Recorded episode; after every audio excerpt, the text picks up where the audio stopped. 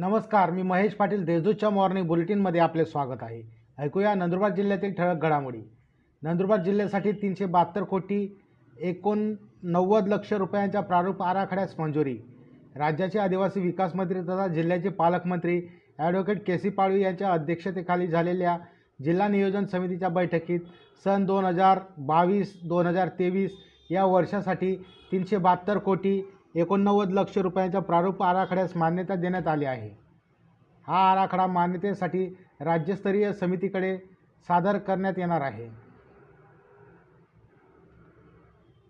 धोबी कुटुंबियांना सुमारे तीस लाख रुपयात गंडविले.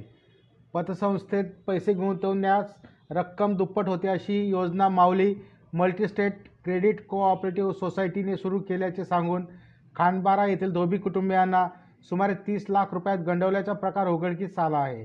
या प्रकरणी माऊली मल्टीस्टेट कोऑपरेटिव्ह सोसायटीचे पदाधिकारी तसेच पतसंस्थेचे एजंट असलेल्या व सध्या जमाना येथे कार्यरत असलेल्या केंद्रप्रमुखावर कारवाई करून तसेच मालमत्ता जप्त करून न्याय मिळावा अशी मागणी धोबी कुटुंबाने केली आहे. युवा महोत्सवात आदिवासी होळी हे लोकनृत्यात विभागीय स्तरावर प्रथम. जिल्हा क्रीडाधिकारी कार्यालय नंदुरबार आयोजित युवा महोत्सवात लोकनृत्य कला प्रकारात प सती गोदावरी माता माध्यमिक व उच्च माध्यमिक विद्यालय मसावत ग्रामीण भागातील आदिवासी होळी हे लोकनृत्यात सामील झाले होते. येथील विद्यार्थ्यांनी नाशिक विभागीय स्तरावर प्रथम क्रमांक पटकावला असून राज्यस्तरीय स्पर्धेसाठी त्यांची निवड झाली आहे. तळोदा येथे चोरट्यांनी किराणा दुकान फोडले.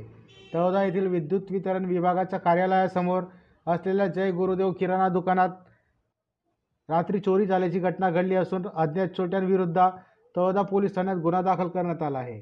दरम्यान सातत्याने होत असलेल्या चोरीच्या घटनांमुळे व्यापाऱ्यांमध्ये मोठ्या प्रमाणावर भीतीचे वातावरण निर्माण झाले आहे. वन विभागाच्या कर्मचाऱ्यांनी जप्त केला एक लाखाचा मुद्देमाल.